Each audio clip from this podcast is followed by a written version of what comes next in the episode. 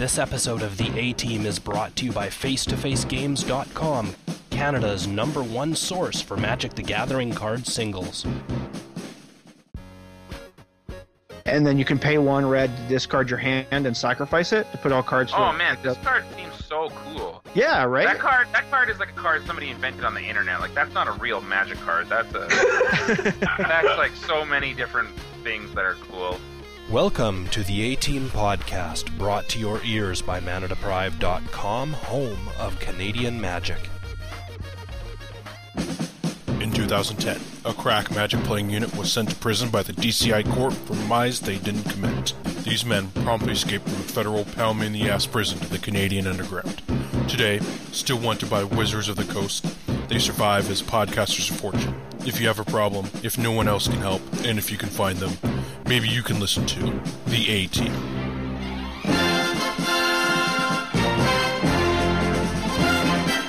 KYT. anything that costs a shit ton of mana, you're just like bang, and you're like fuck. How does that go? Bang, fuck.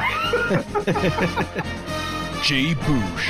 And that's like the hyper angle. I never want to play in another GP again. I want to. I never ever want to play in another GP. Jeremy. And you're the reason I play Magic too.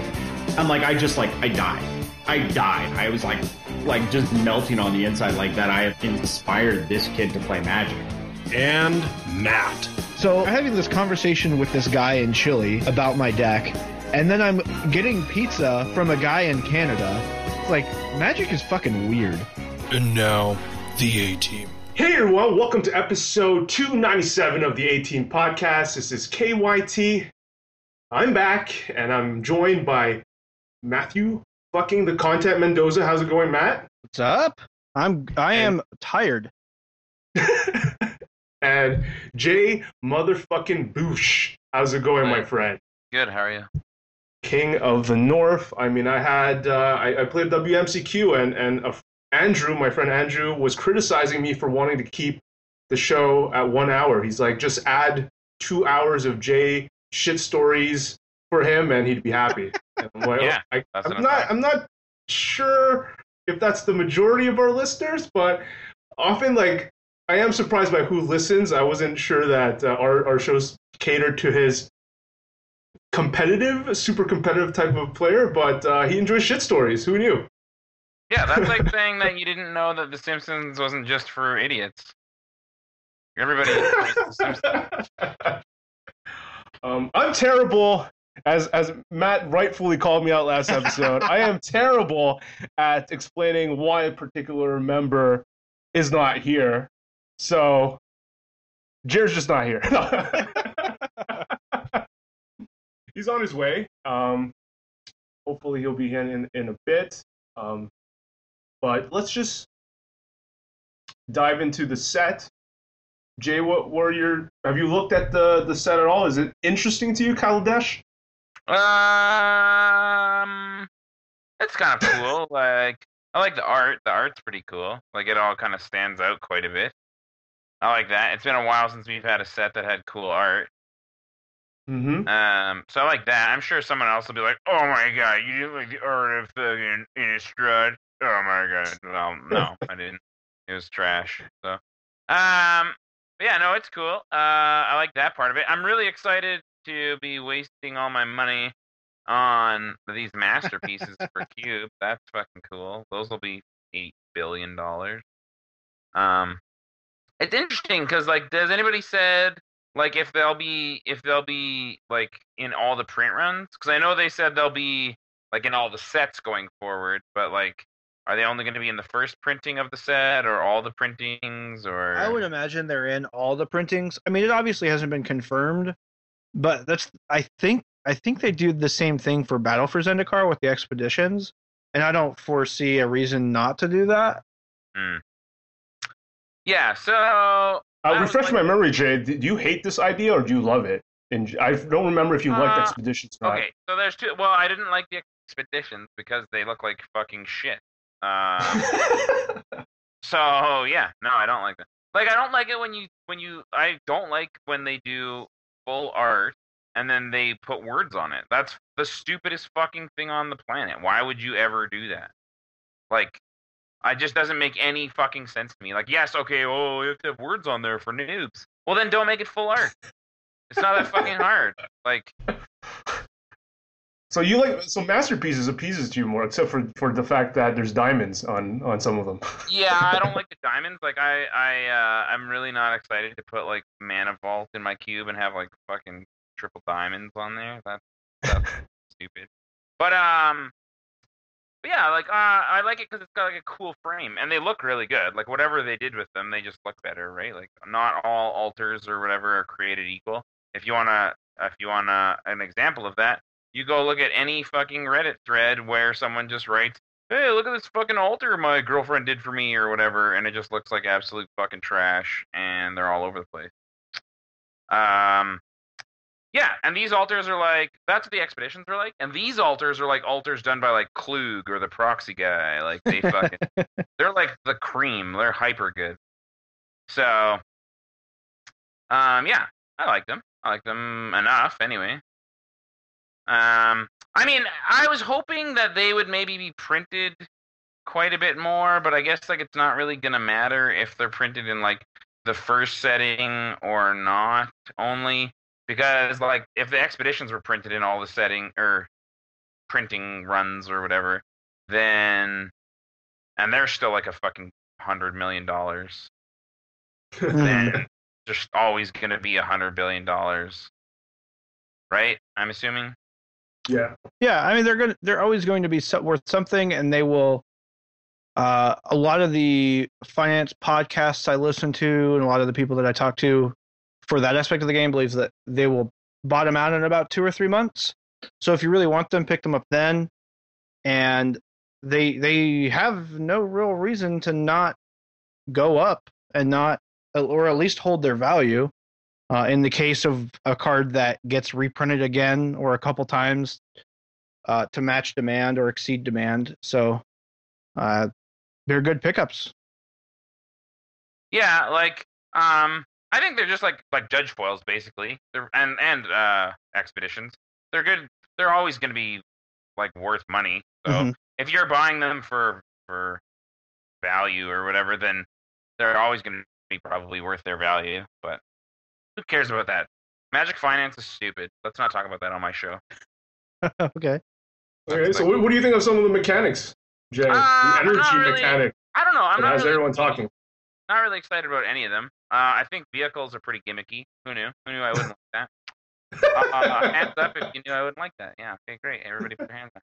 Um, they'll be interesting and limited. I'm sure I'm just gonna get blown right the fuck out by someone that just goes like turn three something stupid, crew it with the hasty guy, fucking wreck you so hard. Um, I imagine that's going to happen quite often to me. Um, but I mean, like, I don't really. I think like the problem with a lot of those, with a lot of those, like kind of uh mechanics or cards, is that like they they feel really gimmicky because I don't feel like they have an application outside of um outside of like the limited environment that they're printed in. Um, okay. if that makes sense. So like I don't know if vehicles are going to be in uh I don't I know for sure they probably won't be in any other like formats. They might make it into standard, but I'm pretty sure that they're not going to. Um like cuz they're pretty bad. Like, oh, I tap all my shit to crew this vehicle. Yeah, all right, I bounce it or exile it or tap it or kill it or block it or do literally anything. Cool. Okay. Yeah, nice time walk. Was that fun? Okay, good. but in limited, it's like, oh, you don't have any magic cards that do that because we didn't print any. Aha. I don't know. I think that you're underestimating the ability to give your creatures haste in a particular, in a like a weird way. So, for example, you can tap to crew a vehicle. Uh, you can tap a creature that has summoning sickness to crew a vehicle. So, for example, the three-three flyer for two uh, is pretty great in that respect. In that late game where you're drawing, you're drawing these smaller creatures or creatures that are lower on your curve and are sick but you're still able to get in with a fairly resilient creature. So in that respect, I think that there is a lot of potential in some of these. Now, where the balance falls in terms of power ratio to casting cost, I'm not 100% sure. Like I could definitely see the cop the the chopper and the uh sky and sky sovereign being played, but other than that I'm not 100% certain where the rest of these fall in terms of power rankings for standard constructed. Yeah, like I'm pretty sure these are all the Ben Affleck Batman of Magic. okay. These Yeah, are I, I never knew this. I never knew that you. I never looked at it this way. Do you look at certain? If I didn't misunderstand you, like look at certain mechanics and see if they, uh, you like them more if they apply beyond the limited set. Because like let's Yeah. say the last block, there's like a shit ton of mechanics that we just don't see in standard because they're on unplayable cards. Yeah, and then and I really don't like that because I feel like first of all, I don't play a lot of limited. I play a lot of cube. So like energy is not going in the cube, right?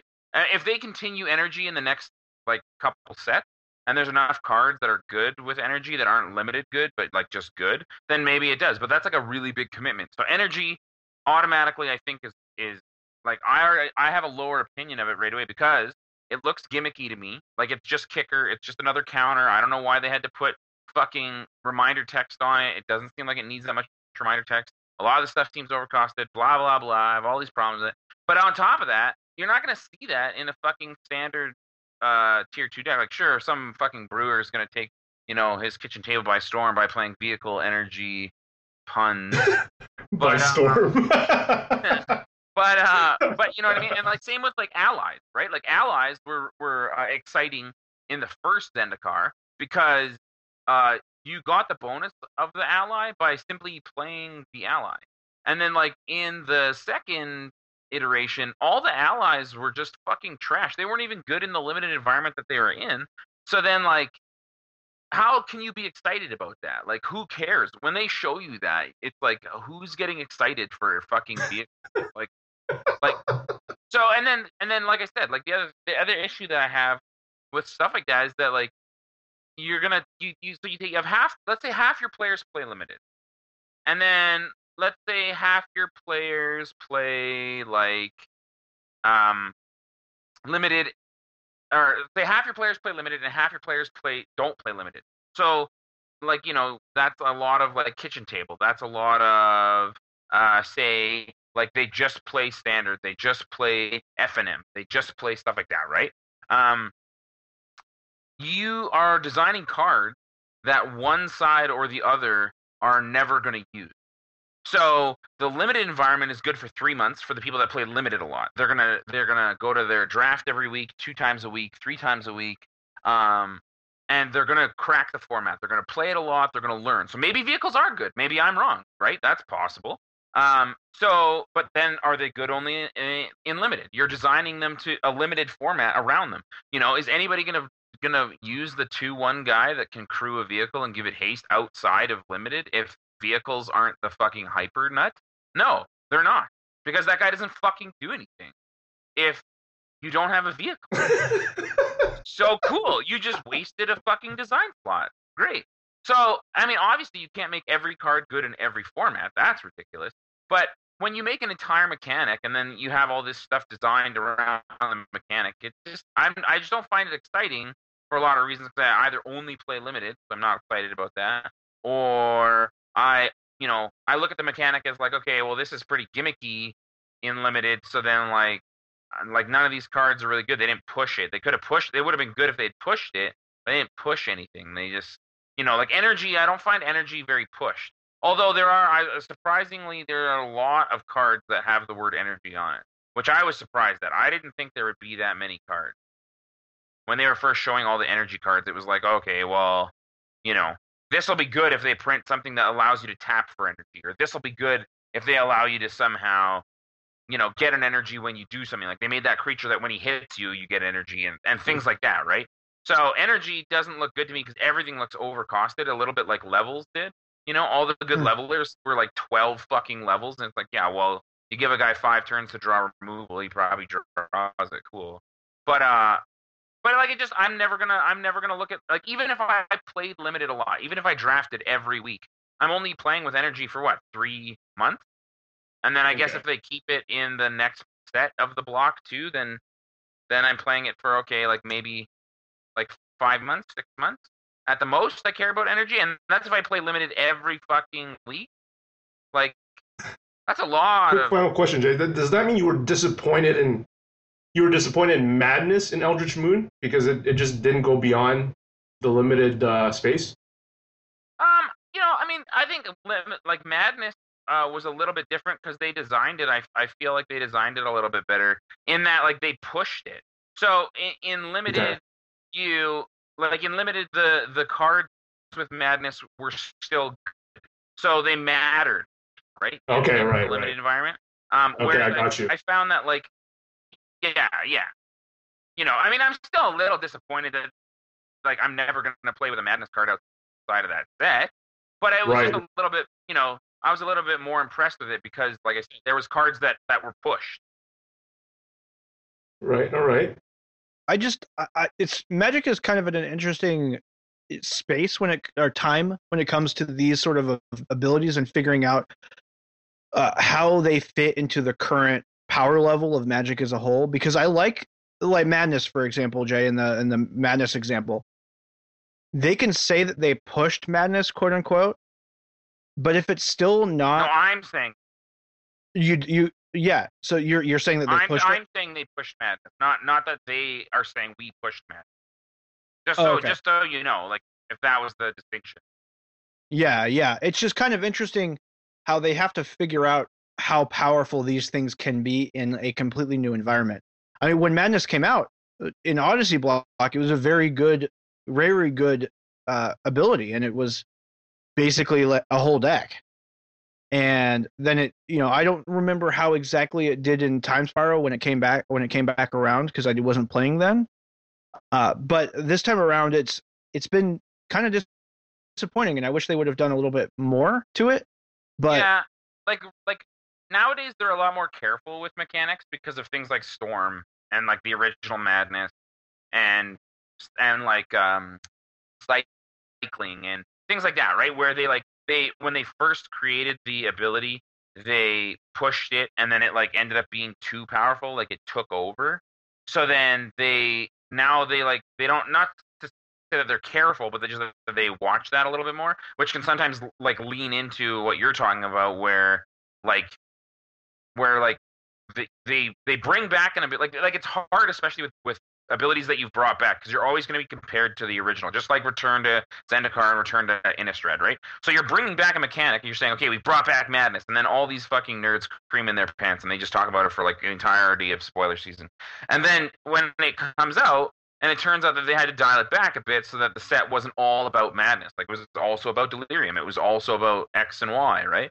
Then it, it becomes you you run into this problem where people are like disappointed in a mechanic because it's not it doesn't live up to the original hype. Whereas like I feel like Madness was probably fine in Return or in Eldritch Moon or whatever. Um, if it didn't have the original to compete with, if that makes sense. It has sequel syndrome, hmm, okay, in my opinion. I'm not saying you're wrong. Just like that's what I found. Because I agree with you. A lot of people were disappointed in a lot of the new iterations of of things like that. And it's like I find like a lot of the times because of sequel syndrome. Hmm. Well, I, I love this discussion. Um, so on to the set, uh, Matt. Is there anything that tickles your brewer? Uh, your brewer, the brewer. all of a sudden I'm away? a brewer now. I guess. hey, hey. Doesn't hey, brewer is not a bad word. I don't think. And out of everyone, out of everyone on the show, I've always thought that your deck was good. So you know, it's, it's never come with a negative connotation from me. So is there anything in here that that tickles your fancy constructed wise right away?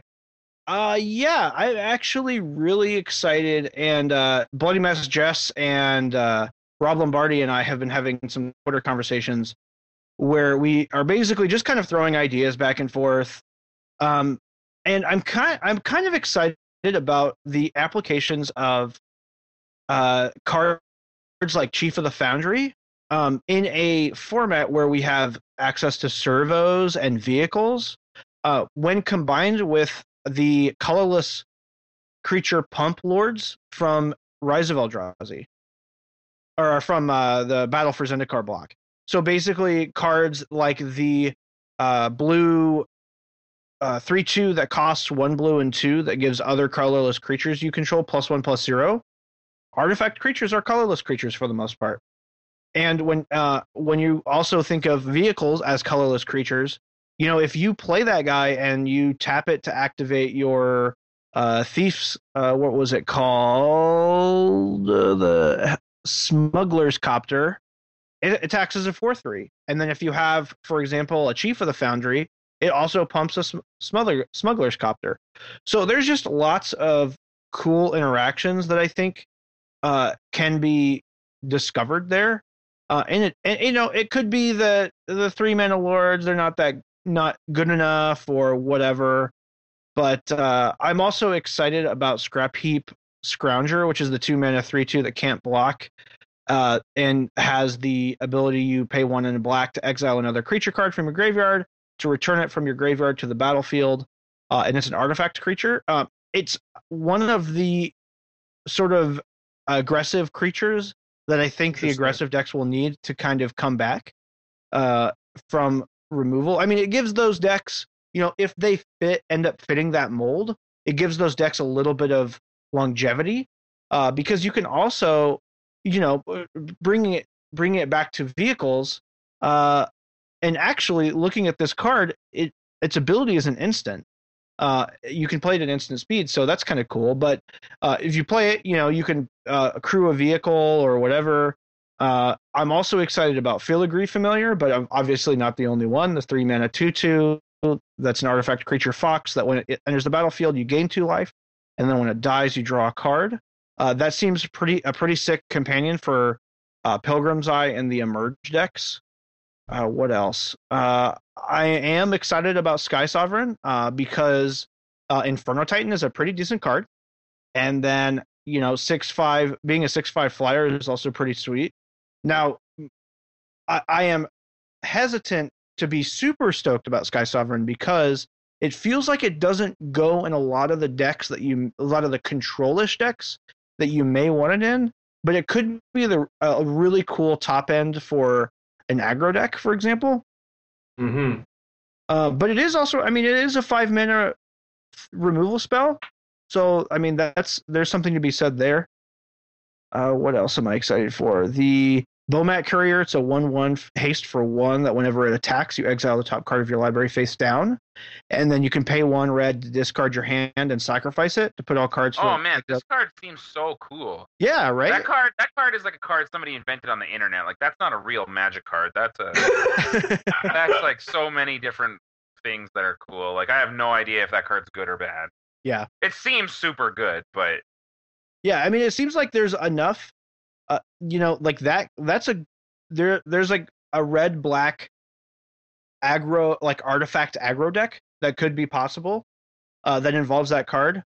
Uh, but yeah, I, I'm I'm stoked about it too as a way for you to basically be able to reload, uh, because like for example, it can get in uh, pretty early, and then for then you can, you know, if it's has like two maybe three cards underneath it, you can basically just chuck it into combat just so that you get one more trigger, and then before it dies in combat, you just sack it and you reload. Uh, so that seems pretty sweet. In addition, it, being that it has haste, it's worst case scenario, one red, one colorless, draw card. Like if you are Right, to- right. if you're in a top deck situation. Uh, the obviously I'm excited about the fast lands. Uh, they have tons of applications in lots of formats, and I'm excited to pick up four of each so that I have them. And uh, I am especially excited about the white black and the black green ones uh, because I have been brewing some variations of, of what have, you, those what have you been doing? uh, brewing. Oh, interesting. Interesting. Yeah, I didn't say it was bad to be a brewer. I just all of a sudden like that's my that I'm pegged to be Yeah, one. I guess. Because you you're brewing. Interesting. Interesting. Yes. Very interesting. yeah, yeah. Uh, but yeah, so I'm I'm considering the white black Eldrazi deck or a white black control deck or the I love the idea of playing the green black Delirium deck. Maybe maybe it could be Jund Delirium. and Maybe that's still where you want to be because you get access to uh, Radiant Flames or other stuff. Uh, Aether Hub, I'm obvious, I'm, I'm excited about because Tendo, it's a strict upgrade to Tendo Ice Bridge, and it's an uncommon. That's pretty gross. Uh, but yeah, um, and then for my Pauper Cube, I am excited about a lot of the energy cards. Actually, conversely to Jay, uh, because of the fact that they basically the energy, if you use it for nothing else, it makes the creature a little bit better than what you would actually be able to get at that casting cost usually.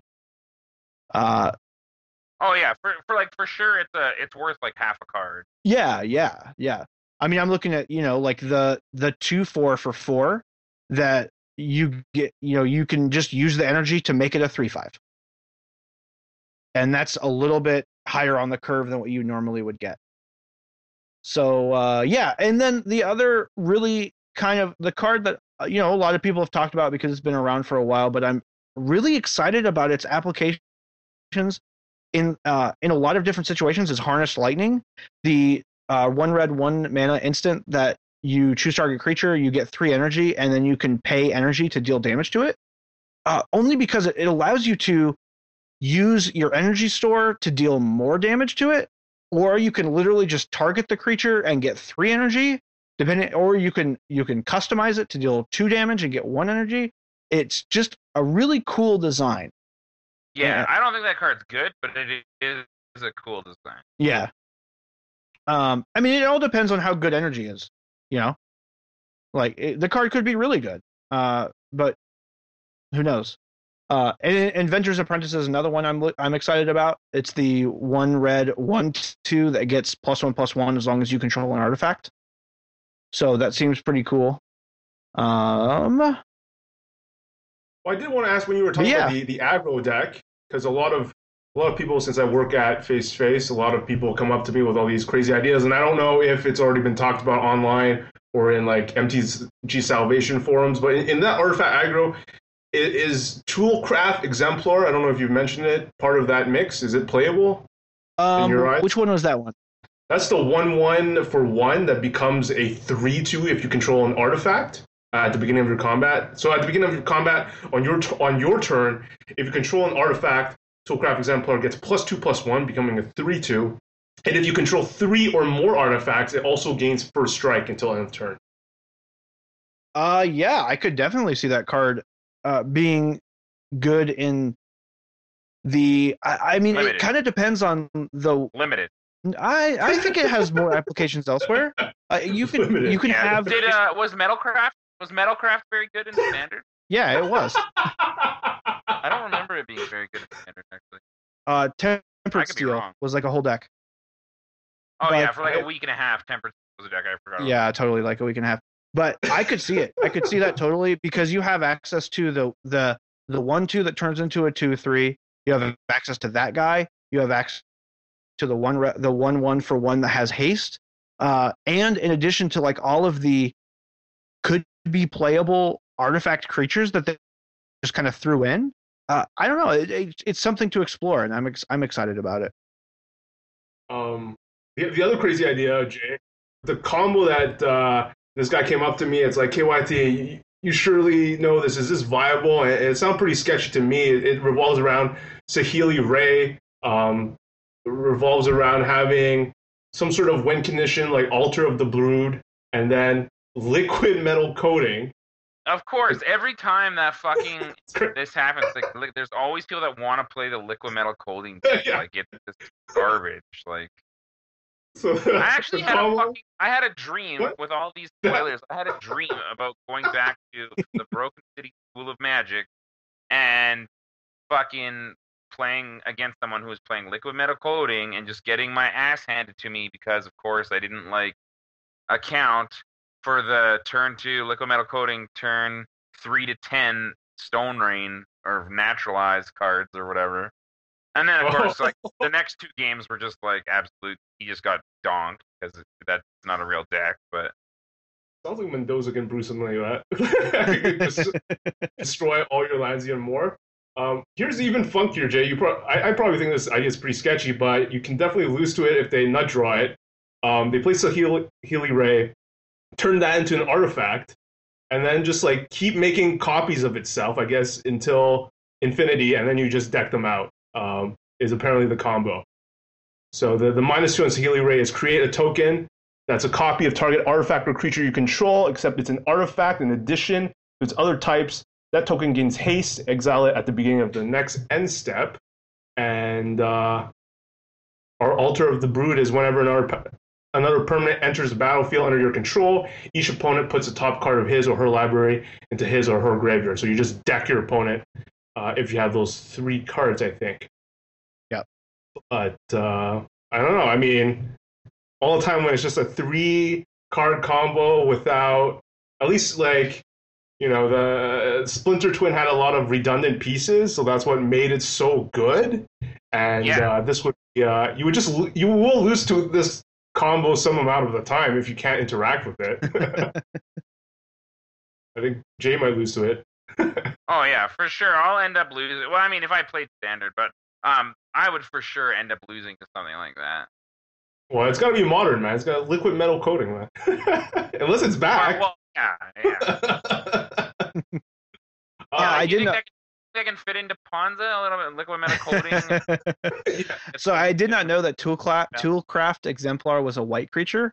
Uh, that may affect its playability a little bit, but we do have the white red fa- fast land, so that does that mana base right there does support aggressive uh, aggressive decks. Uh, and then another little interaction that with a new card that I like is Authority of the Councils uh, or Consuls. It is a one white enchantment that says creatures your your opponent control opponents control enter the battlefield tapped, and whenever a creature you control or whenever a creature enters the battlefield under an opponent's control, you gain one life.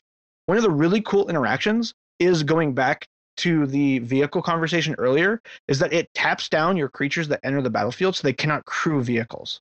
So it allows you to play your control game a little bit better around uh, around not being able to play as much instant speed removal as you would like. hmm. Yeah, I find interesting about this card is that, that it uh, it keeps costing less and less. Man. Yeah, bl- blind obedience and uh, yeah, like blind whatever. obedience and, and like Thalia, like like original Thalia was spells, and then like new Thalia is spells and this effect, and then like there was that from like M14, there was the girl that was like a two one, and she tapped your guys when she came. Yeah, yeah. Too. And then there's like the there's like that Griffin that made your things cost one more. It had flying and was a two one, but it cost three. And like they just keep taking abilities like this. I'm like, ah, how much can we push these? How how good can we make this really? And then now this one's like, oh yeah, blind obedience cost one more, and then now this one costs and and you had to pay mana to gain the life, and this one, oh yeah, we'll just take we'll take a mana off the activation and a mana off the casting cost. That's fine. That's balanced. That's fine. And on a Ponza note, because I can't not talk about this, I am excited about Chandra. I've gotten a lot of questions of like, "Hey, Chandra looks like it goes great in your deck," and it does. Uh, as a one or two of for sure, but I am excited about Chandra. And I did not realize this, but Creeping Mold is in this format. So uh, I may have to start brewing. oh God, dear God. Now, if they could only Mold. also reprint Acidic Slime, I would. I think. I think Oh that would be. man, I just saw Demon of Dark Schemes, and I'm so disappointed. When that card was spoiled, it was in like a different language. Uh huh. And so i on Mythic Spoiler, the cards that are on different languages, they always spoil them. And then if you click on them, it takes you to a page where it was uh, translated by someone. And normally they're like pretty good. But Demon of Dark Schemes was not Demon of Dark Schemes. It was Demon of Sneaky Schemes. And that was way better. That was way better. Yeah, I agree with that. I play my demon of sneaky schemes. I'm better sneaky. Now it's like I play the demon. Whatever. I get some energy. I pay a hundred energy and I get to draw a card or some stupid shit. I don't know. Hmm. Yeah, I don't know. This set like the art is super. The art is the best part. The art's like fucking super cool. All the every card has amazing art. Like when was the last time you saw a set that had every card was amazing? Like this reminds me of old um Weatherlight, where like I'm learning the story through the the art. I didn't read any of the flavor text. I don't care about that at all. Okay. Shout out though. Shout out to oh fuck, what's that guy's name? Oh, Inkwell Looter. he used to do all the he used to do all the cool stuff for um he used to, he did all these tokens and altars and he did all these tokens for me, these plant tokens that I absolutely love.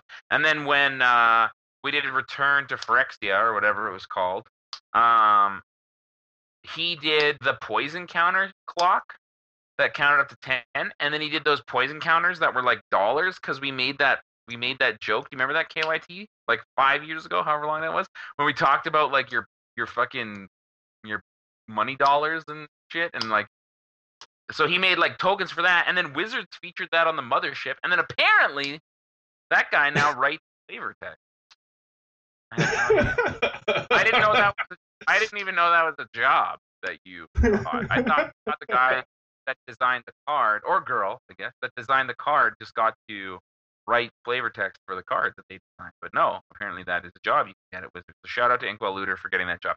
But anyways, like I was saying, I feel like uh, yeah, I've learned like the story of this set from uh, from the art, and all the art is super fucking cool. Like all these, like uh, what are these guys called? Aetherborn.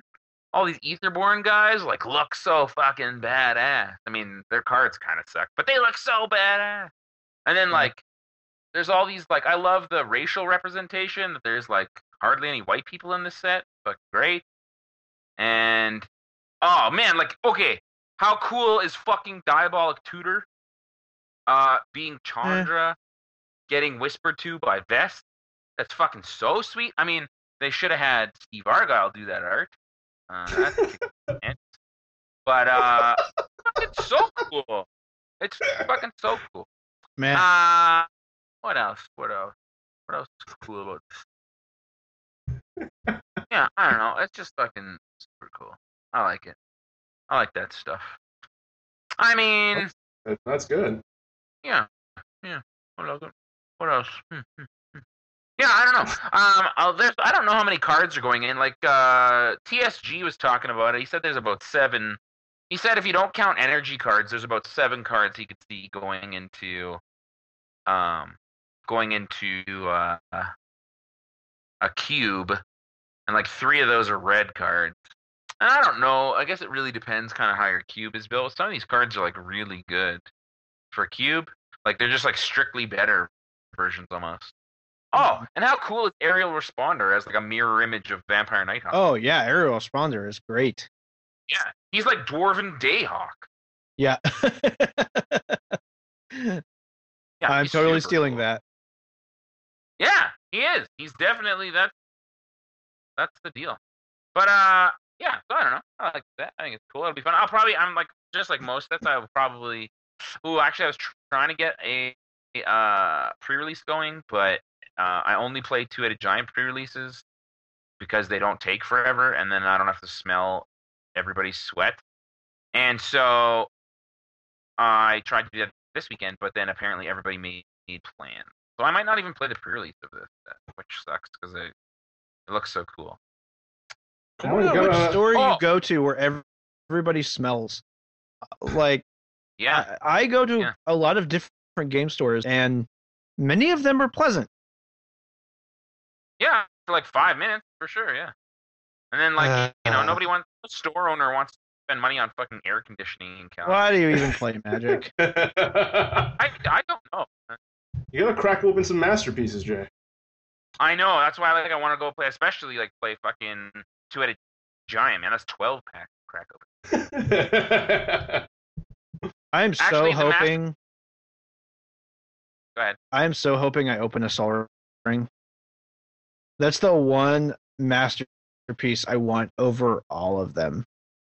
It Like just because of the looks art or because of all the whole package. It just looks Hmm. phenomenal. I think the swords are the best. They fucking like I I love the Chris Rahn swords, and uh and these masterpieces are definitely making me like want to fucking switch them out. Yeah. And then they printed three in this set, so they're obviously printing the next two in the next set. So like of course I'm going to have to buy the entire set, which is only like you know gonna be a thousand. and mana Like, actually- too. Yeah, Crypt looks good. Actually, I love Mana the- Vault. Yeah, yeah. I love the the mana crypt flavor text. To me, is what just completely takes it over the top. An utterly silent chamber cemented by an artificer who wished to remain anonymous. That's fantastic. Is it? I love it. Yeah. I think you're projecting. Okay. I'm I'm being I'm uh, you know saying Like my I don't know. It doesn't sound, no, no, that's what I'm saying. Like it doesn't sound actually mean. It sounds like you're like projecting something on it, but maybe like it's story something or like that I don't get that you're into. I don't know. No, it's just the idea. It's like no rod. You know, the flavor text is, but it doesn't do anything. No, it does nothing. Yeah, that's hilarious. It's That's that great. sort of thing where like the idea of people, uh, the idea of things having to do stuff like the gauntlet, like Gauntlet of Power, or Aether Vial, or Champions of these idea, the idea that these artifacts have to do stuff, that things always have to do stuff or make noise or whatever or be active, and there's just this thing occasionally, like the Mana Crypt or like the No Norod, that just does nothing. I don't know. You know what I think is actually like disappointing for me personally is that almost all of these masterpieces look fucking amazing and they look way better than their originals. And I don't play a lot of them in my cube, so I have no reason to get them. Which sucks because they look like even like uh what's that one? Uh the Cloudstone Curio or whatever it's Uh-huh. called. Like that thing looks so fucking awesome. Like so awesome. And uh and yeah, I don't I, I don't play it in my cube, so I'm not gonna have that. And uh what's the other one? Oh, you have any of the uh, sword? Uh, I do, I have all the swords, so I'm gonna I'm definitely putting those in. Um, Sol Ring, Mana Crypt, I have. I don't have Gauntlet of Power, but it looks so cool that I might put it in. Um, I don't think I have Lightning Greaves anymore, but the Lightning Greaves look awesome. And like Champion's Helmet is like the worst one. Like you know they they printed more Champion's helmets than any other fucking masterpiece for sure. But uh, like even it is super cool, and and I play a lot of Commander cubes, so fucking. I might even put that in there. It looks so fucking awesome.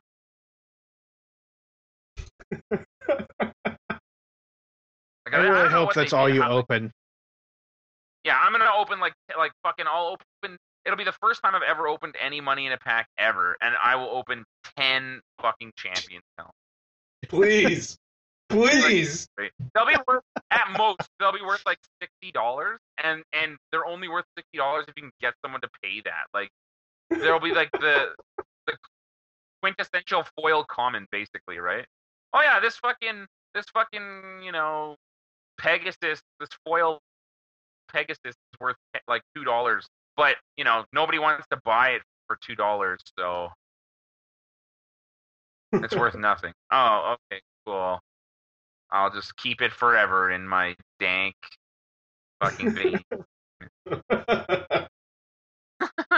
like I did that with the fucking the the the the foil Trilands from like Alara and stuff. I like bought a bunch of those, and then of course like Phoenix got some in that were like Japanese foil, so I had to like upgrade to that. And they were like the same price as regular foils. So I was like, sweet, want to just trade straight across? They're like, no, no one wants to buy these. Just you want to buy these, you chump. I was like, fuck, great. So now I have two copies that I paid eight dollars total for that are worth zero dollars. Okay. Fucking cube. By the way, I gotta be like the, gotta be like the proxy guy. Just print everything. on your topic of uh, the Aetherborn being really cool, I love Contraband Kingpin. Uh, it's blue black for a one four with lifelink. It's an Aetherborn rogue, and it says whenever an artifact enters the battlefield under your control, scry one. Now I don't think the card's Oh, very great, cool. but the the flavor text with the combination of the art is don't don't waste my time with trifles. Bring me works of art, and I will make you rich. I just I don't know. Yeah, Like- that is fucking cool. Uh, flavor text. That guy's Yeah. badass. Also, blue now gets lifelink. Woohoo! Yeah, Color pie.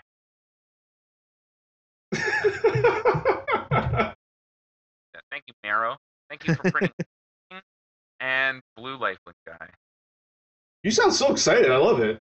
Yeah, Yeah, and this is oh. like I'm excited, and then I won't get to play. It'll be the pre-release I don't get to play. Well, it's kind of your own fault. Yep, I Oh. didn't secure a partner for Two-Headed Giant. because that's the only thing that's keeping you from doing that. Obviously, Yeah, well, and Sweaty Rhinos. I guess I could just Ugh. rent Sweaty Rhinos. I don't really want to do that though. Hmm, All right. What about you, What Kay? the- What are you, what are you excited for in the new set? Yeah, I, I like like I just never look.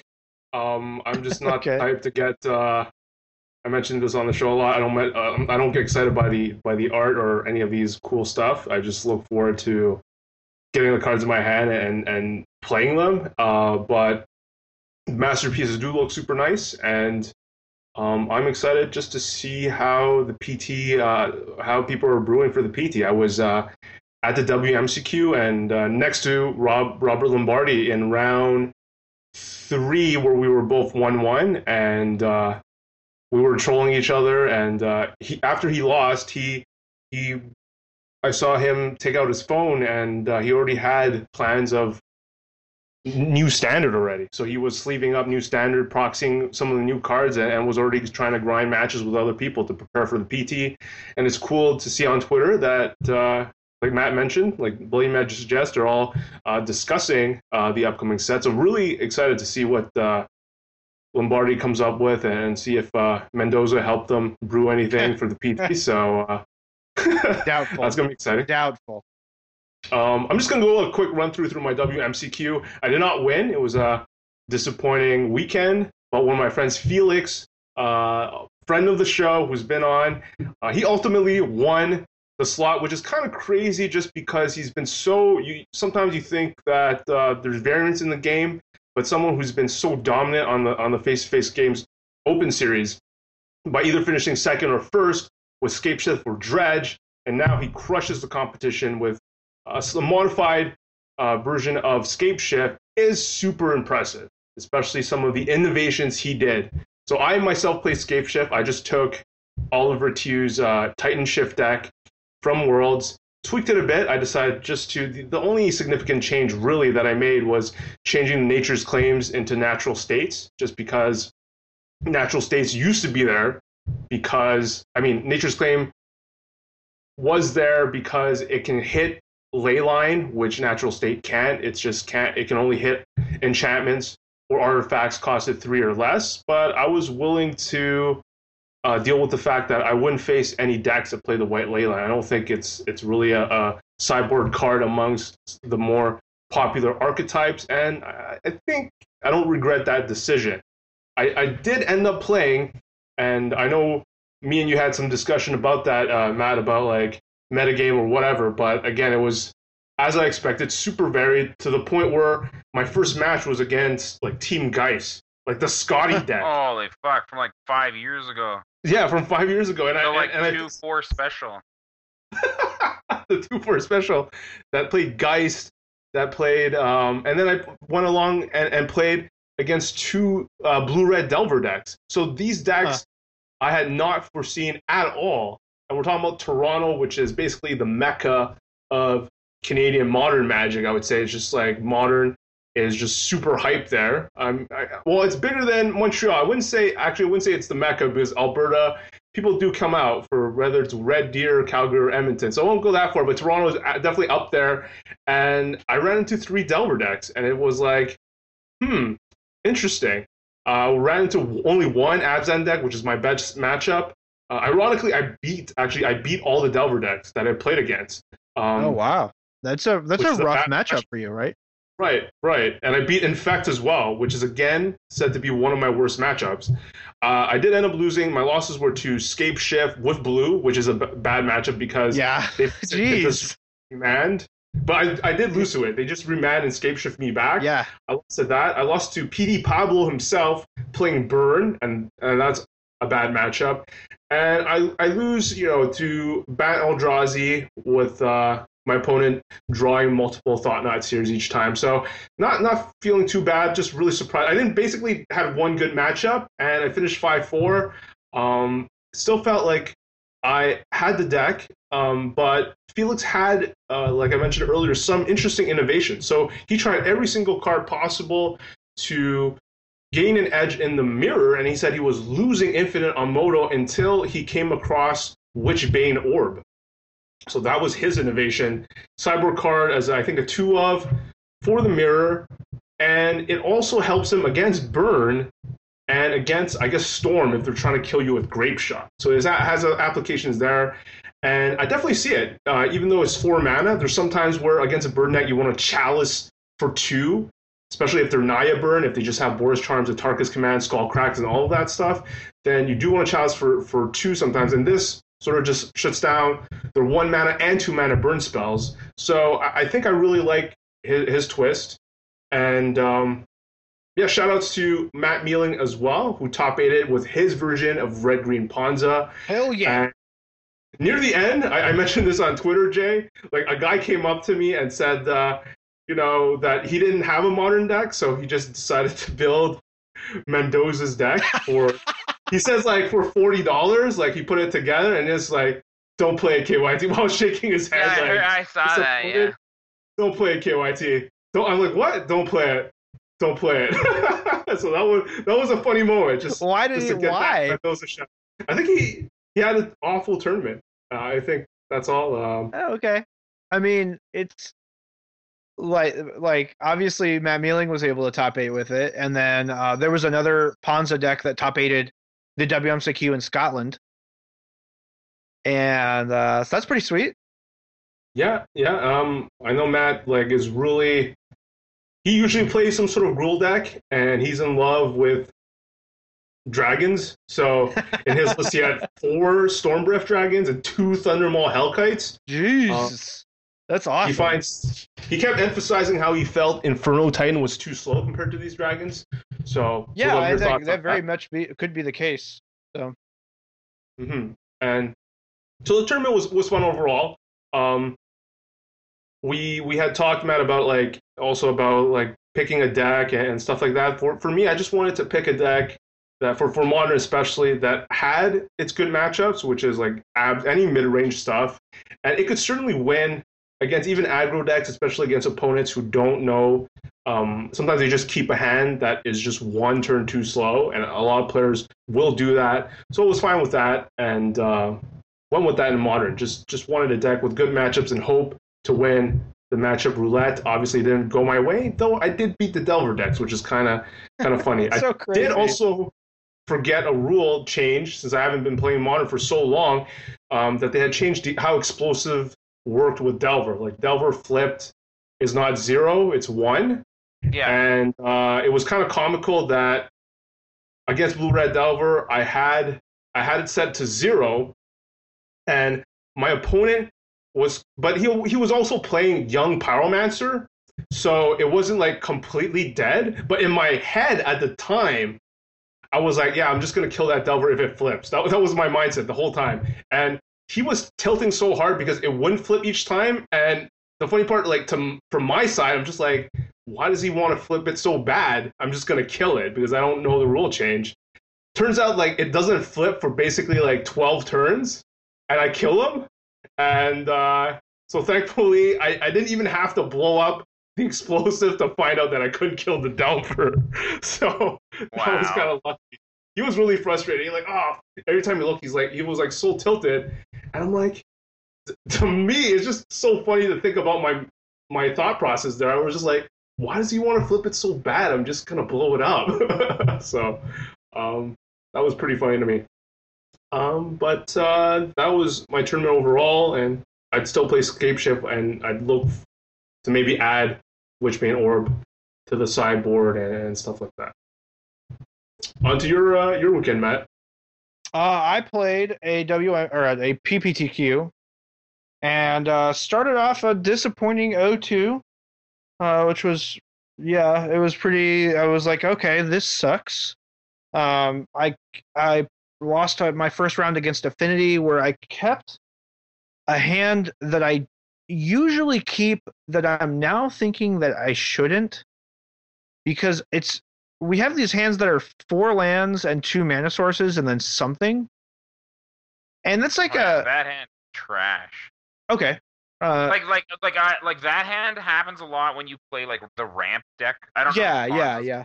Not, but that de- that happens a lot when you play a ramp deck. Like when you when I was playing Valk, um, like original uh, Rise Del Eldrazi, or uh, yeah, Rise of Eldrazi, um, or like in my cube or like anything like that. You find those hands. Those hands are a trap because you you you have six lands and something, right? You wouldn't keep like a six land something hand. That hand is garbage unless that something absolutely destroys them. Like if you know that Blood Moon, like they have no out to Blood Moon and it's unbeatable, then like maybe six land Blood Moon, maybe. I don't even play Modern, so I don't know if that's like an accurate statement. But like those hands are traps because you will draw nothing.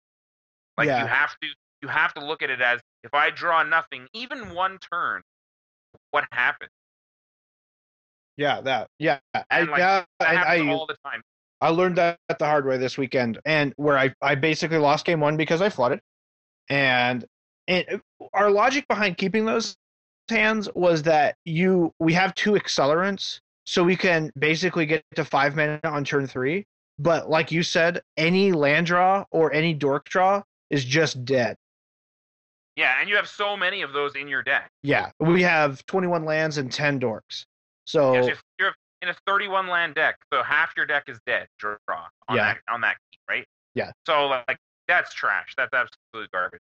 So, and then game two, I mulliganed. I was on the play versus Affinity and had two lands, an Ancient Grudge, two bonfires, a uh, dragon, and something, and mold it. Uh, and then basically mold it down to like a uh, one land six, and then no lands five and four and three, and then just kept on three and almost won, but lost. Um, but so that was that that was round one and then round two was uh fish where basically he just he it was a really close game one and then game two he figured like like i think he he just figured out what i was doing and basically he went i went arbor elf he went dismember. I went arbor elf dismember. All right utopia sprawl spreading seas. Arbor elf tied by mage. And then it was just uh, just a systematic dismantling where he spreading seized both of my lands and i didn't draw any more and then he killed killed two of my dorks and then uh tapped down my arbor elf with another dude and it was that's how i went i went 0-2 and then oh uh, yeah, you always bolt the bird, right? You always yeah, bolt the yeah, bird. yeah. Um, well, it's been a long time since I had just a dismantling like that. We actually had this conversation uh, f- sat- late Saturday night as I was flip flopping of whether I wanted to play Affinity or whether I wanted to play Ponza. And one of the things that I really like about Ponza is that I almost never feel like I'm out of the game. I, I don't know what it is with this deck, but there's just uh, like the matchups all seem fairly even and you know favorable or unfavorable like a, a little bit each way but it's crazy how like they're just i've never uh usually like with like affinity you get these hands in these game states where you're just like wow i'm just losing really slowly. Or i'm just losing like i'm just i imme- or you just immediately get blown out. With with ponza it just doesn't feel like that. So that's why with combined with my experience with Ponza and uh, that feeling, I decided to just play it one more PPTQ, being that I had all this like recent experience as opposed to not having it with the with Affinity.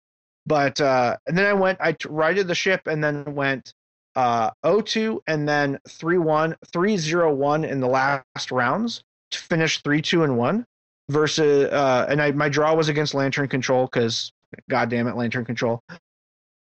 And uh, for 16th place at a store that prized down to top 16, and I got some packs. So that was pretty sweet. Uh, I didn't win the thing, but it was nice to end my like long PPTQ run at a store that was not charging 20 to 30 dollars and not giving out prizes to like a large portion of the event. So, because that's one of my annoyances with a lot of the PPTQs that I've gone to is that they only prize to the top eight. and then maybe they give out some door prizes, and that sucks. Because basically, you get into these situations where, uh, at one PPTQ, I paid thirty bucks, went four two, and got nothing, and didn't top eight, and got nothing. hmm yeah so that was my weekend. Uh in addition just buying a bunch of stuff. I'm uh i'm getting mtg finance man it's just too easy. I Too I- easy. yeah it's crazy. Like i try to get i was like i'm gonna get out of it. It's it's like a distraction and then it's just i realize how easy it is for me to make money. And i can just i know how to do it and so basically i'm kind of gonna try to make this side gig thing into like my main gig. That way uh you know it companions well with competitive magic and basically i i just i want to make sh- get to a point where i just i don't work anywhere. Like i i'm freelance and able to work from home or work when i want to and whatever That's my dream too. yeah yeah, that's yeah, that's everybody's dream is to be rich and not have to work. Yeah. no it's not i'm not i don't want to be rich well i sure i want to be rich but i, I don't want to have to work i mean or I, and nobody wants to Okay. have to work. That's why they call it work. I should say that I I like I want to do work that I like to do, and I do work that I like to do now. Really? so Interesting. it, it's you know it's not too bad, but yeah, that's just what I'm what I've been up to. Interesting, interesting. um, Matt, like, I, I, you talked about how like you would prefer, I guess, a flatter price structure. Um, and I'm I'm not sure if, what most people think. Like, some people are okay with like most of it going to top eight. Others are, are want a It more depends how flat. good you are.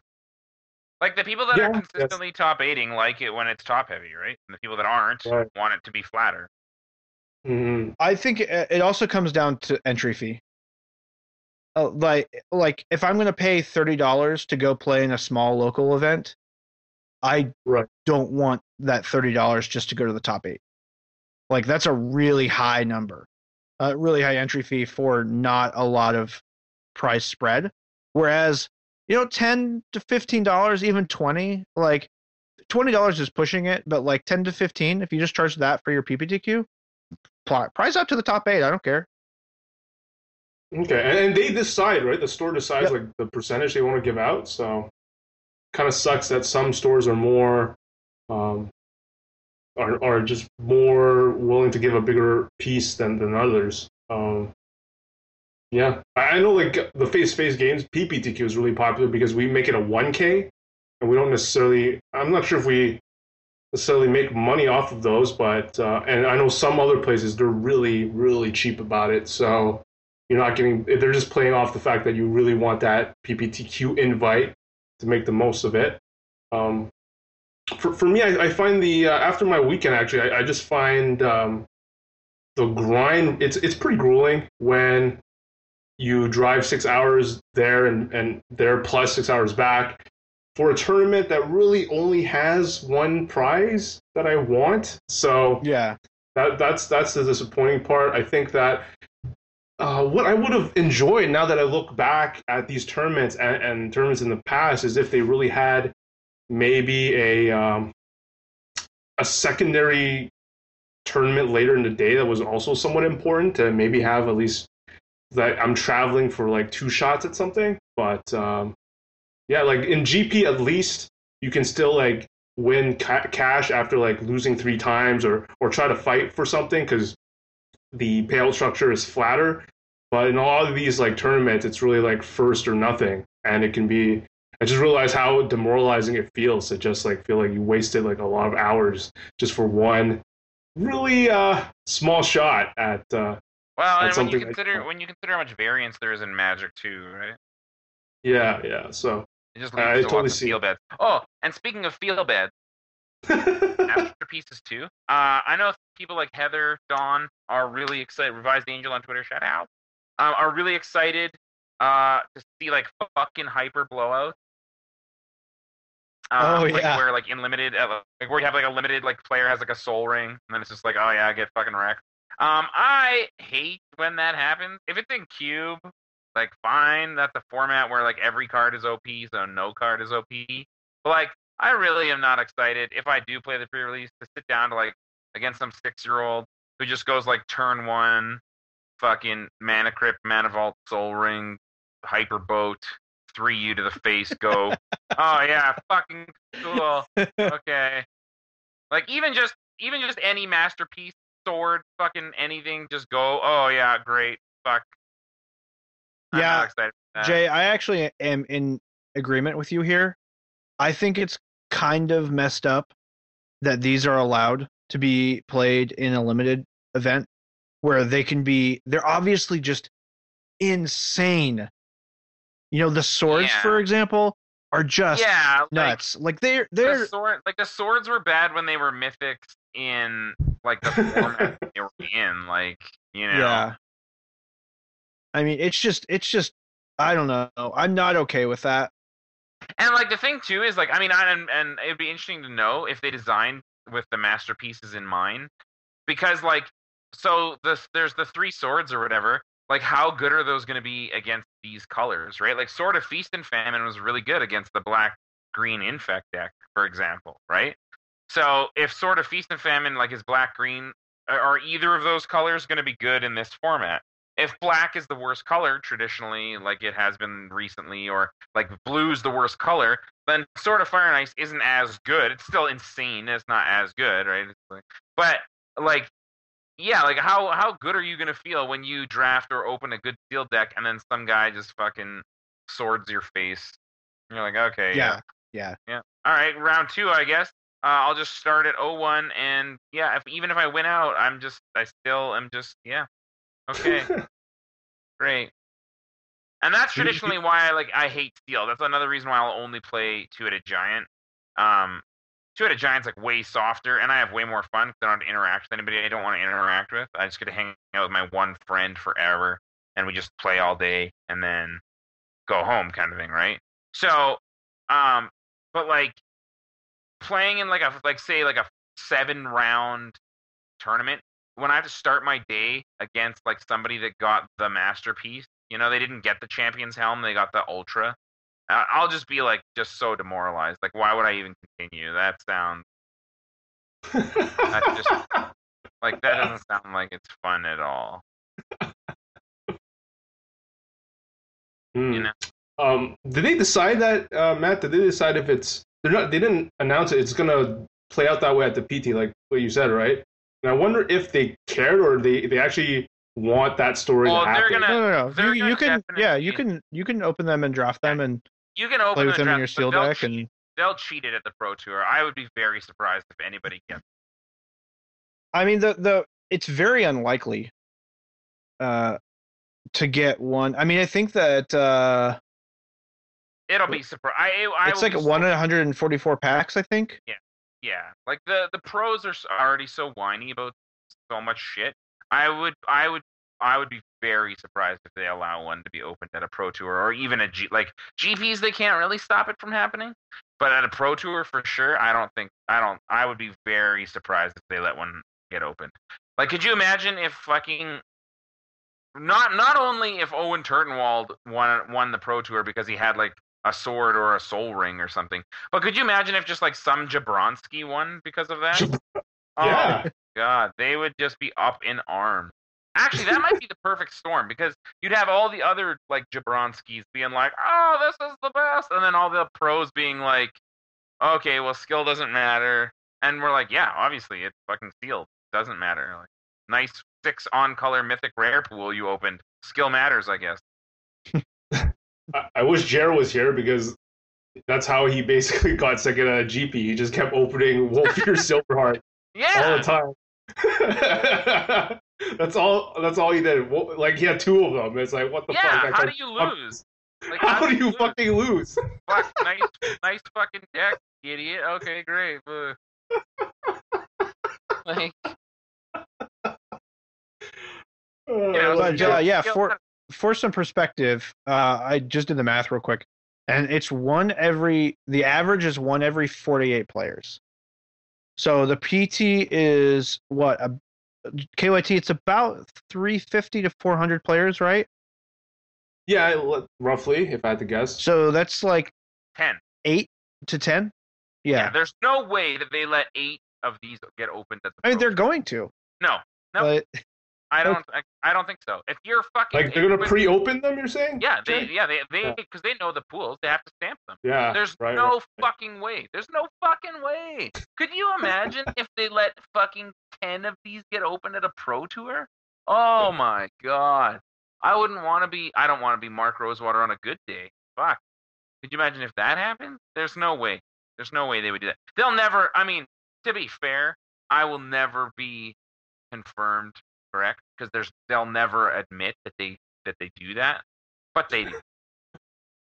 For sure. I mean, part of me thinks that maybe they do sort of want that to happen.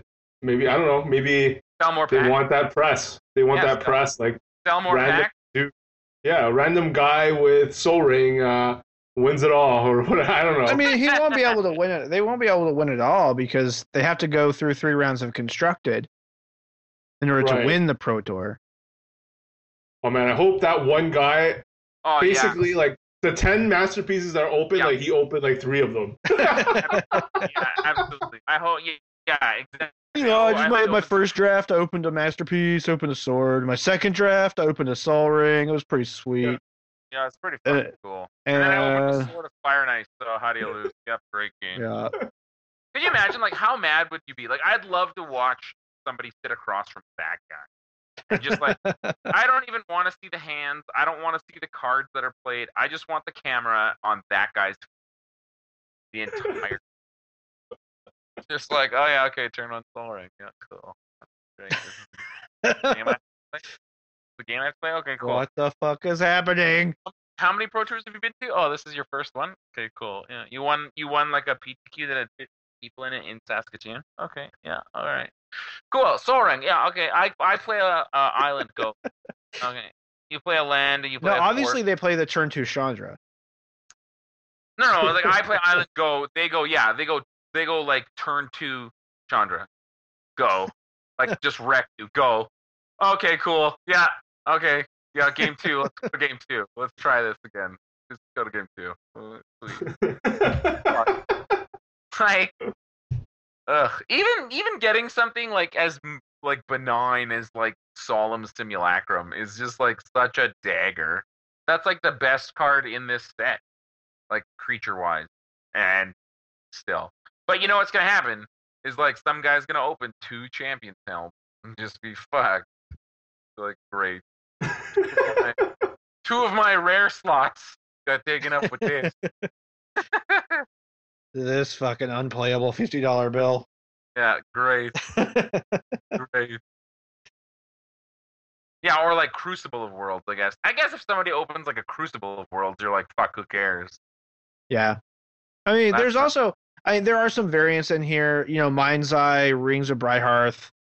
Uh, Oh man, I don't know. Mind's Eye's pretty good and limited, but you're just even just gonna draw.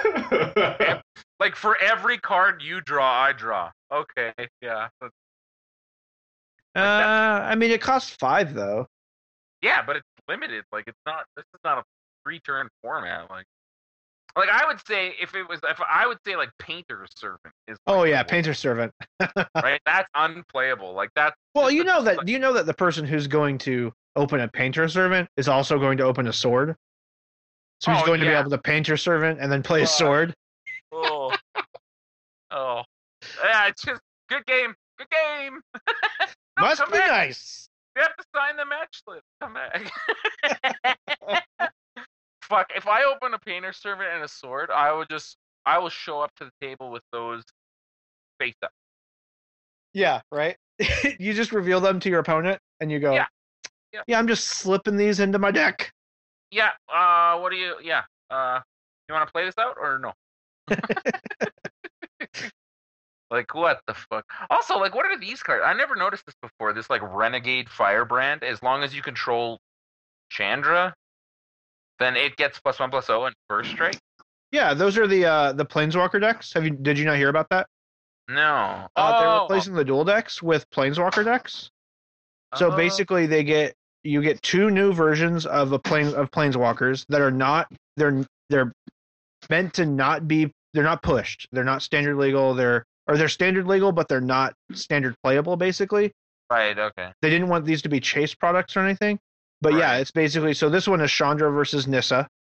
And uh, there are specific planeswalker cards. So Renegade Firebrand uh, is the is the one, and um, yeah, so that's that's how those work. Oh yeah, that's kind of cool. I, I didn't know that. I actually like I'd seen like the Chandra and the Nissa, and I think I'd seen like one of the cards that said like search for a thing, and if you have a Nissa, you get to do something else. But uh, I didn't realize that these were not in the same set because they have the same expansion symbols. So I was just like, oh my god, they printed like fucking fifteen planeswalkers in this set. Cool. Yeah. But no, that's interesting. And then what are these replacing? They're replacing The dual decks. Oh, like the actual dual deck. Yeah. But these are still dual deck, like Chandra versus Nissa. Yeah, yeah, I see. Okay. No, that's cool. yep, yep. So uh, I guess we'll transition to the contest. What Did it- contest? Whoa! If you can Wasn't gonna guess let this where, bullshit happen. if you can guess where Jeremey is on the planet right now, you will win whatever masterpiece I open at the pre-release. Whoa! so two champions helms. Yes. hey, don't complain about these fifty dollar bills. They are mint. You cannot sell them. so Jeremey, how was your travel? It sucked. Today was a long day. I had to go to work on the one job and finish it up and send everything up to this job and then grab a trailer and go to our laydown and get rid of a bunch of stuff and then grab this stuff and then I had to go for the milk run and pick up a bunch of guys and then drive up here for four and a half hours. Ugh. you sound so sad. Oh, I'm just so tired. And so I bring my PC up with me. I have a my computer in like a small shuttle case.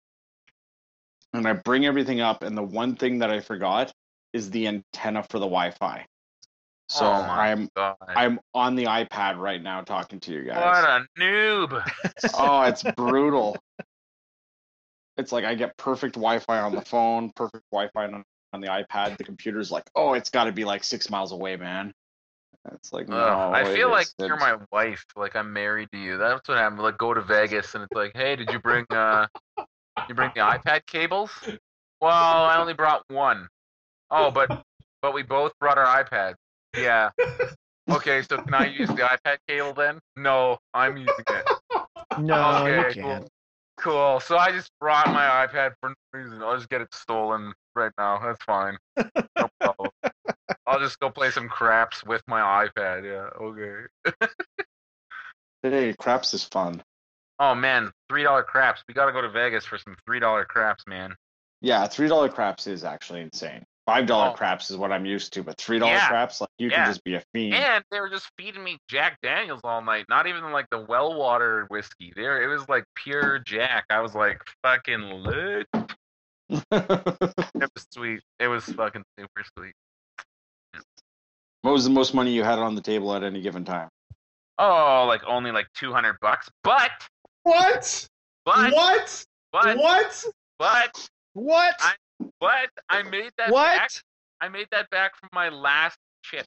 I put my last chip on the table. I was ready to go home, and then fucking made my snaps. Whoa. That's right.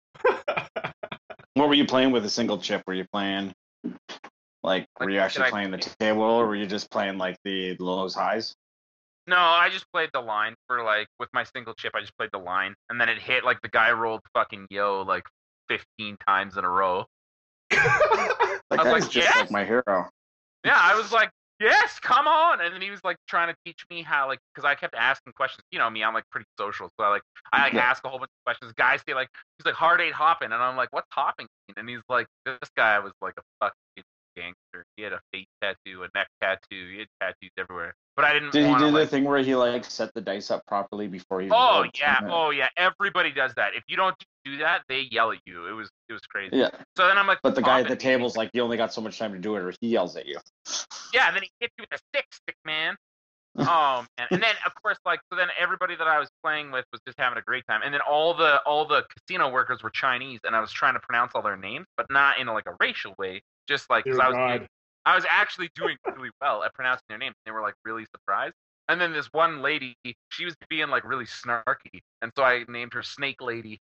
And then, but like they just kept rotating. We just kept having a great time. And then like like when G Schwan would be on the stick, I'd be like, oh yeah, good luck, man. hit that stick with some of your good luck. And he's like, you can just call me Jay. I'm like, hey, that's my name too. Good luck, stick man. it was the best. Yeah. It was... Three dollar crap, Yeah. the best crap. I gotta play craps with you someday. Oh, This sounds like two It's- goals. Oh my god, it's so fun. I had so many like big tough black guys that I would like just defuse by saying like, okay, I got you, Tony. Here we go, big dog. It's gonna be it's gonna be a five. It's gonna be a five. Let's go five. One time, time five. Right? They start clapping and shit, and then I throw it, and it's a five. And then he didn't put his money on five, and I'm like, Tony, what did I tell you? I didn't tell you it's gonna be a didn't I tell you? And then his girlfriend is like, Tony, if this motherfucker tells you it's a five, it's gonna be a five, Tony. Put your money on five. I'm like, and then I give her a high five, right? And then he's like, look, he's like, what the fuck? I'm like, Tony, be a five again. Put your money down, baby. And he's like, I don't know. I'm like, Tony, it's gonna be a five. If it's a five, I'll take my. And he's like, Ooh. I'm like, but you gotta take your shirt off. I'm like, if, if, if it's a five and you put money down, I'll take my shirt off. But if it's a five and you don't put money down, you gotta take your shirt off. And then the whole table's like, Ooh. it was so this is good. Amazing. it was a five. It was for sure a five. it was, it was so fun. It's such a good time because like you only need for three dollar crap, you need like twenty dollars. Like at the Yeah. bare minimum, like you like you could just lose all your money and have a great time, and it's twenty dollars. And then once you start to actually get some money on the table, like craps is a really great game. It's it's like playing code names or like a like a, cause or a heads up or something like that because when the ta- like when you win, generally the table. So Yes. everybody's happy at the same time, right? And that's what's fun about it. Like you could sit down with blackjack, but like everybody's all serious. And then you're like, oh, I'll take a hit, and they're like, you're gonna hit on 16, and then you hit and you like take a king and you bust, and they're like, hey, that was my king, and you're like, fuck your hat, you piece of shit. And then you like play poker and no one talks to anyone. Everyone shuffles their chips and fucking looks around and tries to do their weird pot odds, and nobody knows the fuck they're talking about. But nobody wants to talk to you, and you know, you play the Right. slots, you just sit there, ding, ding, ding, nobody interacts with you or anything. But like craps is like a party game. Like you Yeah. don't, you forget you're gambling. Yeah, the tough part about it is that you have like Haynes show up at the table and he keeps playing the don't pass. And Oh, he's the yeah. enemy. Yeah, and see that never happened, not a single time. Like I played craps two days in a row until like eight in the morning, hmm. and not once did anybody come in and and fucking bet again. Yeah, it was pretty funny because the guy comes up to the table and he puts like a hundred and fifty bucks on like the don't come for four. Just like drops big money on it. And Yeah. like two rolls later, a four comes up. He's like, ah, so, so he sits there and I think he put like two fifty on it again. Like just Oh. loaded the table up. And we went like twelve rolls without a seven coming up or something like that, and then the four came up again. And he just started swearing and walking away from the table. It was pretty funny. But that was like during the crazy because they had the prop bet where you can bet on if every number below seven will get rolled before a seven, and then every number above seven will get rolled before a seven, and Oh, then if both you you yeah, so they have like this bet, and it's like a Crazy like a fun, odds on like a different bet, like a fun bet or whatever. yeah yeah, it's one of the props, and yeah, yeah. yeah. I think That's the fun. everything except for a seven coming up before a seven was something like two hundred and sixty to one or something, and then the other ones were like seventy to one. And a guy had put like twenty bucks on each of them, and we we had the guy like we we did it. Wow, we had a we had a thing go where it hit every dice ex, or had every uh, roll except for a seven. we had this guy like I was talking to these two lesbians from Virginia, but they didn't like they weren't like they weren't openly lesbians. They were just together. But I didn't I didn't out them, okay, before everybody thinks I did. But I was talking to them, and they were like, "Oh, what's this?" And I was like, "It's craps." And they're like, nah, "I don't know how to play craps." I'm like, "Come on, it's three dollars. Sit down. It's so much fun. Come on, let's go, let's go, let's go." They're like, nah, "I don't know." I'm like, "Come on, just come play. I'll teach you how to play. It's so fun." So then they sat down, they were playing, and, we were, I was like, and then I started making small talk. Where you from, Virginia? Blah blah blah. blah. Then this this this guy with like a big fro came up beside me, and he like put his money on the table, and he put down like seven dollars. Right? I was like, seven dollars? Like that's a bet. That's like two bet and a third. What are you gonna do with seven dollars? Like that's weird. He's like, I'm gonna turn this seven dollars into dinner. I'm like, oh shit, okay, here we go, let's go, big. and then he just goes, he just goes seven dollars hard eight, and I'm like, What? oh man, like that is not. I don't know about that. And then it's Megan's turn to roll, and I'm like, oh baby, pick your money up because this my wife when she rolls, she's gonna she's gonna think you're shit, man. Pick pick your seven dollars up, pick it up. And he's like, nah, it's all good. I got faith in your in your lady. I'm like, okay. Uh, I'm gonna pick my money up. Uh, so I pick up I pick up every dollar I have on the table. Like how because Megan does this. She like picks it up and then throws it off the table twice. Right? Like she just she misses the table completely. She's like, I'm so sorry. And then she gets the dice back reason. Like Snake Lady gives her the dice back, and then she just throws a seven every time. Just every time. This happened four times in a row. So I'm like, I'm like, I'm picking my money up. It's no big deal. He's like, okay, and then she throws a hard eight, and he just fucking loses it. He's like, wow, and all his buddies come over. He's like, we're eating tonight, yeah, and he just takes his money and fucking runs out. Like, he was there for five seconds. Oh man. And it was the only time Megan actually did anything ever. She's like uh, every other time, she's fucking. She's like, I'm gonna put some money on five. I'm like, Are you sure? She's like, Yeah, ten dollars on five, seven. Okay, next time it's her turn to roll. She's like, Okay, five and eight, and uh, six on four and nine. Here we go. We're gonna do it. We're gonna do it. Boom, seven. Okay, baby, you don't get to put any more money on the table. anymore. Just play the pass. Just play the pass line. That's what I do. Is I just play the pass line. I like playing the pass line. it's fun, but you don't Mhm. win money like until you bet. Like it's it's the standard gambling thing, right? You don't you don't make money unless you spend money, kind of thing. Yeah, And so yeah. And playing start- the pass line is like you have to have like just like this outrageous thing of it just building up and building Yeah, up and building And like up. and it's and it's fine to just sit there if you're just gonna sit there for the free drinks and ha- and have fun with the ambiance and just like play the Yeah. pass line. Know that you're not spending very much money, so you so not winning very much is is also not a problem. But then like you start, you're sitting beside a guy that's like putting money on the inside and putting money on all of the numbers and then hitting like he's putting two bucks on a hard eight and a hard ten and then you know he doesn't hit like often on those but then he hits on the numbers like five times in a row and you watch him just make like a hundred dollars in the time that you made three dollars and you're like ah okay like i feel like i should put some money out there. And of course every time you wait 10 rolls and then put money out there they scoop it right off the table. They're just like no it's a seven you lose get out of here fucking chump Boom, boom, boom, boom. Uh, also, Face to Face Games doesn't uh, approve of gambling, and we're talking about uh, obviously not playing with real money. I don't know if that would What be a problem. what? is that a I just, thing? I just, I don't know. I it might be a problem. I don't think yeah. that's a thing. I don't think that's a thing. Oh, okay, good. We're talking about gambling with real money hard, and it's fun. Go to Vegas. Hard. If we go to GP Vegas next year, I am not going to the GP, and I'm probably not even going to go play Magic with the bros. I will be at three dollar craps table, fucking trying to get them to change in my champions helm for fucking chips. So uh, the contest last week, the art was uh, Volcanic Dragon. Dun, dun, Uh, five of you got it.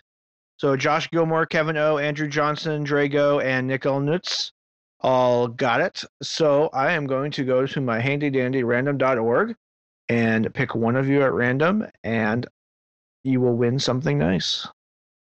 And loading, loading. Oh my god. Is it broken? You have a dice? You gotta just roll a dice. I could just roll a dice. All right. So the number is four. So Drago. Looks like you win something nice. So send me your address at send me your mailing information to Matt J. Mendoza at gmail.com and type in a team contest in the headline so that I know where I can find it when I need to mail things off. And uh, we're not going to do a contest this week. I'm just going to take a break, and uh, but we'll back be back with ne- one next week. You're welcome, everyone.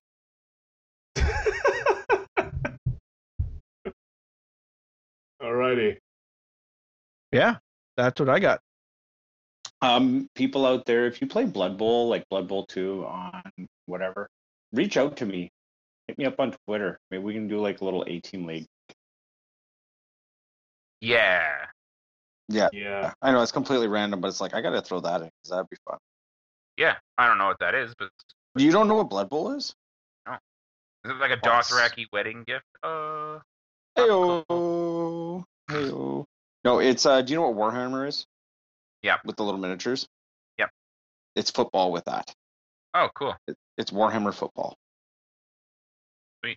All right. Yeah. Yeah. Hit up Jer. Hit up Jer for some Warhammer ball. Yeah. Yeah, Or and ball, they have it on the PC and it's fun. Click, click. Bam. Good All night, right. everybody. Bye, everyone. Goodbye. I Goodbye. love you all. Did anybody win Magic? I'll listen to the show. no, I hope you guys had fun. we did. Yeah. Hooray!